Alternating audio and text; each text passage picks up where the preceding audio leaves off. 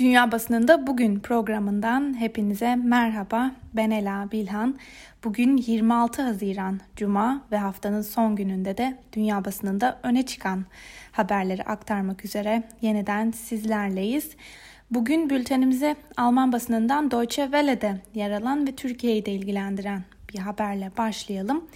Avrupa Birliği'nden Türkiye sondaj çalışmalarına derhal son vermeli başlıklı habere göre Avrupa Birliği yetkilisi Joseph Borrell, Türkiye'yi Kıbrıs açıklarındaki yasa dışı sondaj çalışmalarını durdurmaya çağırdı. Borrell deniz sınırları konusunda Kıbrıs ile Türkiye arasında müzakereleri destekleyeceklerini de söyledi. Öte yandan Kıbrıs Dışişleri Bakanı Christodoulides e, Borrell ile görüşmesi sonrasında yaptığı açıklamasında da Türkiye'nin bir yıl içinde 6. yasa dışı sondaj çalışmalarını başlattığını, Kıbrıs'ın egemenlik haklarını ihlal ettiğini ve bölgeyi daha da istikrarsızlaştırdığını savunarak Türkiye'nin Kıbrıs'ın münasır ekonomik bölgesindeki eylemleri tek başına değerlendirilemez. Bu faaliyetler alarm verici bir genel tutumun parçasıdır diye de konuştu.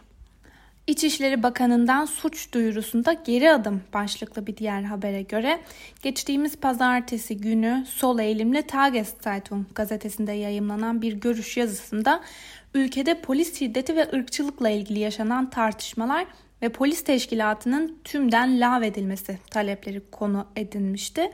Ee, yazıda 250 bin polisin lağvedilmesi durumunda da polislerin çalışabileceği en iyi yerin çöp yığını olacağı ve kendi benzerleriyle birlikte olmaktan kendilerinin de muhtemelen memnuniyet duyacakları savunulmuştu.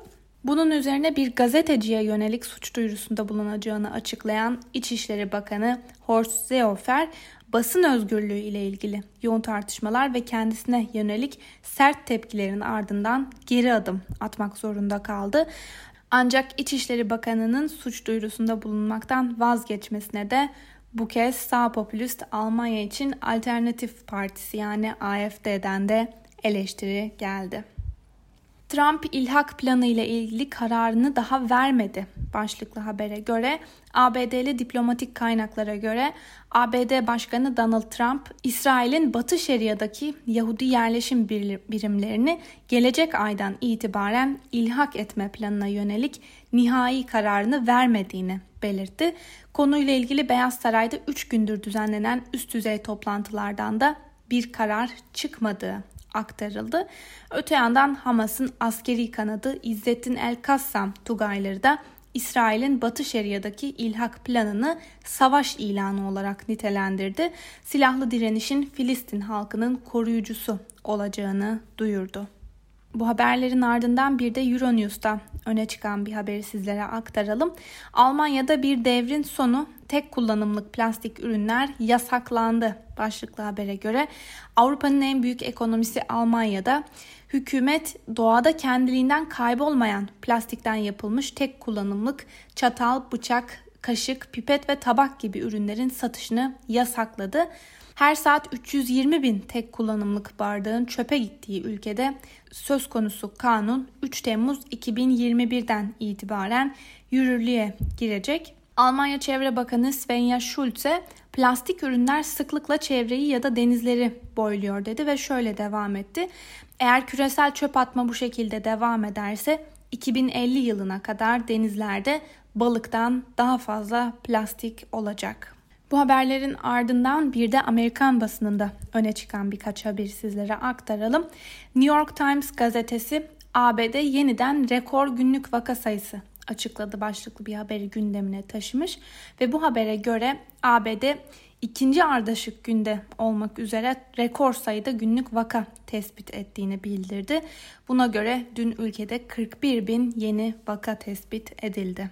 Virüs nasıl kazandı başlıklı bir diğer habere göre ABD uyarı işaretlerinin ve uyarıları dikkate almayıp reddetmeyi tercih ederken ülkenin birçok yerinde vaka sayılarında gizlice ama sayısı hızla yükselen vakalar ortaya çıktı. Gazetede dikkat çeken de bir yoruma yer verilmiş. Paul Krugman bugünkü köşe yazısında koronavirüse karşı verilen mücadeleye ilişkin şöyle yazmış. Amerika Covid-19 ile mücadele etmekten vazgeçmedi ama cumhuriyetçiler vazgeçti. partizanlık salgına karşı verdiğimiz mücadeleyi sakatladı. Washington Post gazetesi de bugün New York Times'a benzer bir şekilde yine ağırlıklı olarak ülkede kontrolden çıkan salgına ilişkin haberleri gündemine taşımış. Bu haberlerden biriyle başlayalım. Uzmanlara göre Arizona'nın salgından ağır darbe almasının sebebi yöneticilerin ve liderlerin yanlış adımlar atması ve hatalı bir politika izlemeleri. Öte yandan salgın kontrol ve önleme merkezine göre ülkedeki vaka sayısının bildirilenden ve tespit edilenden yaklaşık olarak 10 kat daha yüksek olabileceği belirtiliyor. Merkezin direktörü Robert Redfield yaptığı açıklamada bu tahminin antikorların varlığının araştırıldığı kan örneklerine dayandığını da söyledi. Gazetede dikkat çeken bir yazıda ise ülkede devam eden protestolar sırasında ırkçılıkla ilişkilendirilen bazı heykellerin kaldırılmasına veya, veya yakılmasına karşı çıkanlara ilişkin şu ifadelere yer verilmiş. Heykelleri kaldırmak da o heykellerin orada durması kadar bu ülkenin bir tarihi sayılacak. Gelin şimdi gurur duyacağımız bir tarih inşa edelim ve ırkçılıkla ilişkilendirilen heykelleri kaldıralım. Gazeteden Eugene Robinson ise Trump'ı eleştirdiği bugünkü yazısında şu ifadelere yer vermiş. Başkan Trump, Cumhuriyetçi Parti'yi yok etmeye adeta kararlı. Huffington Post gazetesi de bugün e, bir kez daha ağırlıklı olarak salgına ilişkin haberleri gündemine taşımış ve buna göre birçok şehirde vaka sayılarının hızla artmasıyla normale dönüşlerde frene basılmaya başlandı. Hatta Arizona eyaletinde de vali vakaların artmasıyla beraber Texas gibi normalleşme sürecinin hızla yavaşlatılması için önlem almaya başladı. Bu haberlerin ardından bir de Voice of America'da öne çıkan birkaç haberi sizlere aktaralım. Amerikalılar siyahlara tazminat ödenmesine karşı başlıklı habere göre Reuters ve Ipsos ortaklığında yapılan ankete göre 5 Amerikalıdan 4'ü geçmişte köle olarak çalıştırılmış siyahların torunlarına halktan toplanan vergi gelirleriyle maddi ve manevi tazminat ödenmesine karşı çıkıyorlar. Anket tazminat fikrini savunanların hangi ırktan olduğunun da bu yaklaşımlarında etkili olduğunu ortaya koydu. Buna göre siyahların %50'si tazminatı desteklerken 10 beyazdan sadece biri tazminat fikrine sıcak bakıyor. Trump'ın bağımsızlık günü planları tepki topladı. Başlıklı bir diğer habere göre başkanlık seçimi kampanyasına geri dönüş temasıyla devam eden Başkan Trump, 79 yıl önce inşası tamamlanan anıtın olduğu Rushmore Dağı'nda 4 Temmuz Bağımsızlık Günü'nde havai fişek ve jet uçuşu gösterileri düzenlemeyi planlıyor. ABD Başkanı Donald Trump'ın 4 Temmuz Bağımsızlık Günü'nde Rushmore e, Dağı'nda tören düzenleme planı yerli Amerikalıların da tepkisine neden oldu. Amerikan başkanları George Washington, Thomas Jefferson, Theodore Roosevelt ve Abraham Lincoln'un portrelerinin dağın ön cephesine kazınarak inşa edilen anıt yerli Amerikalılar için topraklarının ellerinden zorla alınışını simgeliyor. Yerli Amerikalı eylemcilerin öncülüğündeki birçok grupsa Trump'ın 3 Temmuz'da bölgeye yapacağı ziyareti protesto etme hazırlığında. Amerikan basınının ardından bir de İngiliz basınında öne çıkan birkaç haberle devam edelim. İngiltere'nin muhafazakar gazetelerinden biri olan The Telegraph'ta yer alan bir yazıyı sizlere aktaralım. Jeremy Warner imzalı yazıya göre test konusunda yapılan hatalarla varılan başarısızlıklar İngiltere'yi korku içine sürükledi. Karantina önlemlerini kaldırmanın ardından vatandaşlara yavaş yavaş normal hayata dönebileceklerini söylemek iyi bir test politikası olmadığı sürece başarılı olamaz. Independent gazetesinden Patrick Cockburn'un bugünkü yazısıyla devam edelim. Peş peşe gelen fiyaskolar halkı Johnson yönetiminin planları konusunda kuşkucu yaptı. Başlıklı yazıya göre Five O'Clock Follies Vietnam Savaşı sırasında ABD ordusunun var olmayan zaferlerini ve çılgınca abartılmış düşman zayiatını duyurmasıyla nam salan basın briefinglerine verilmiş bir isimdi. Britanya hükümetinin fazlasıyla iyimser iddialarda bulunduğu Covid-19 pandemi briefinglerinin de aynı şaibeli şöhreti kazanması ise daha kısa sürdü. Boris Johnson'ın pandemiyle başa çıkmaya çalışmasını takip etmek gitgide Pembe Panter filmlerinde müfettiş Klazo'yu canlandıran Peter Sellers'ı izlemeye benzedi. İzleyenler bilir Klazo her daim biraz yanlış düşünür ve bir sonraki fiyaskonun da eli kulağındadır. Öte yandan bazıları da bu kadar zavallı bir liderin böylesine ciddi bir krizde uzun süre dayanamayacağını inanıyor ve tıpkı Macbeth'teki gibi gitmek zorlaştığında o da şöyle hissediyor. Artık ünvanı ona bol geliyor. Tıpkı cüce bir hırsızın devden çalıp giydiği giysiler gibi. Aynı zamanda Al Arabiya Genel Yayın Yönetmeni Memduh Muheyni bugün Independent için Öfkeli Baltın Trump'ı devirir mi? başlıklı bir yazı kaleme aldı.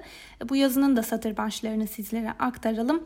Baltan'ın kitabının ortaya çıkmasıyla gerçek bir politik vizyona sahip bir figürün nasıl da kendisine emanet edilen sırları ifşa etmekten kaçınmayan öfkeli ve konuşkan, prensipleri ve değerleri pahasına yaralı benliği için intikam almak isteyen bir adama dönüştüğüne tanık olduk. Peki Baltan'ın kitabı Trump'ın yeniden seçilme şansını etkileyebilir mi?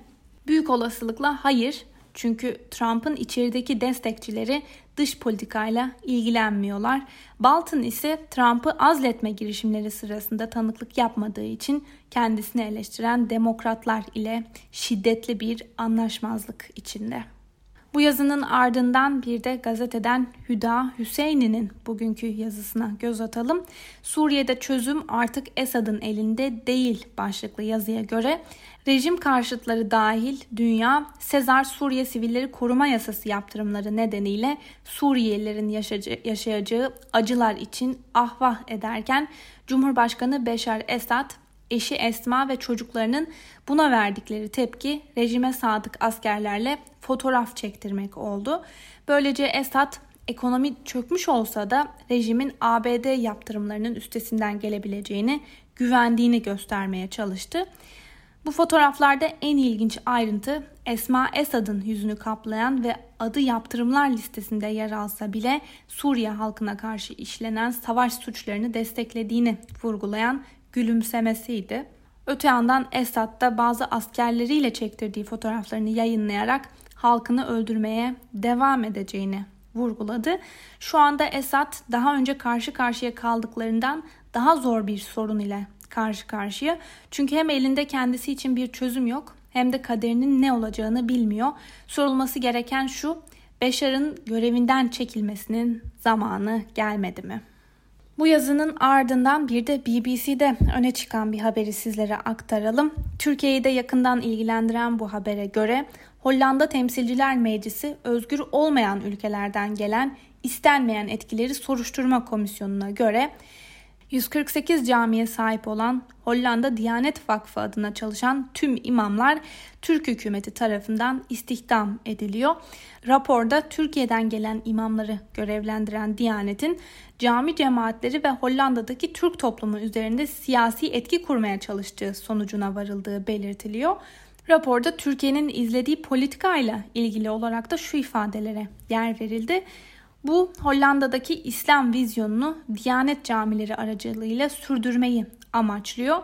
Gerçek şu ki özgür olmayan ülke hükümet ve örgütleri Müslüman topluluklarımızın düşünce ve inanç yapısını görünür ya da görünmez biçimde etkilemeye çalışıyorlar ve bu durum paralel topluma yol açabilir. Bu haberlerin ardından bültenimizin sonuna doğru yaklaşmışken bir de Rus basınında öne çıkan birkaç haberi sizlere aktaralım. Sputnik haber ajansında öne çıkan bir habere göre Ruslar dün itibariyle anayasal düzenlemelere yönelik oylarını kullanmaya başladılar. 1 Temmuz'a kadar sürecek olan oylamada oylar internet ortamından da verilebiliyor. Öte yandan Kremlin sözcüsü Dimitri Peskov anayasa düzenlemelerine öncelikle Rusya'nın bağımsızlığı ve sosyal niteliğinin güçlendirilmesi için ihtiyaç olduğunu belirterek devlet başkanına yeniden seçimlere aday olma imkanını sunan teklifin daha sonradan eklendiğini belirtti. Öte yandan aynı konuyu e, gündemine taşıyan Moscow Times gazetesinde yer alan habere göre de Rusya'nın anayasa reformu oylamasının başlamasıyla seçim gözlemcisi Melkon Yans seçimlerdeki manipülatif süreci değerlendirdi. Grigori Melkonyans, The Moscow Times'a verdiği demecinde oylamanın son yıllarda yapılan en şeffaf olmayan seçim olduğunu söyledi. Ve son olarak Çin basınından Global Times ise koronavirüse dair bir haberi manşetine taşımış ve bu habere göre Pekin dün yaptığı açıklamayla COVID-19'u kontrol altına alma çabaları kapsamında yapılan nükleik asit testi kapsamını da genişletme sözü verdi. Sevgili Özgürüz Radyo dinleyicileri, bu haberle birlikte bugünkü programımızın da sonuna geldik. Haftaya pazartesi günü yine aynı saatte görüşmek dileğiyle. Hoşçakalın.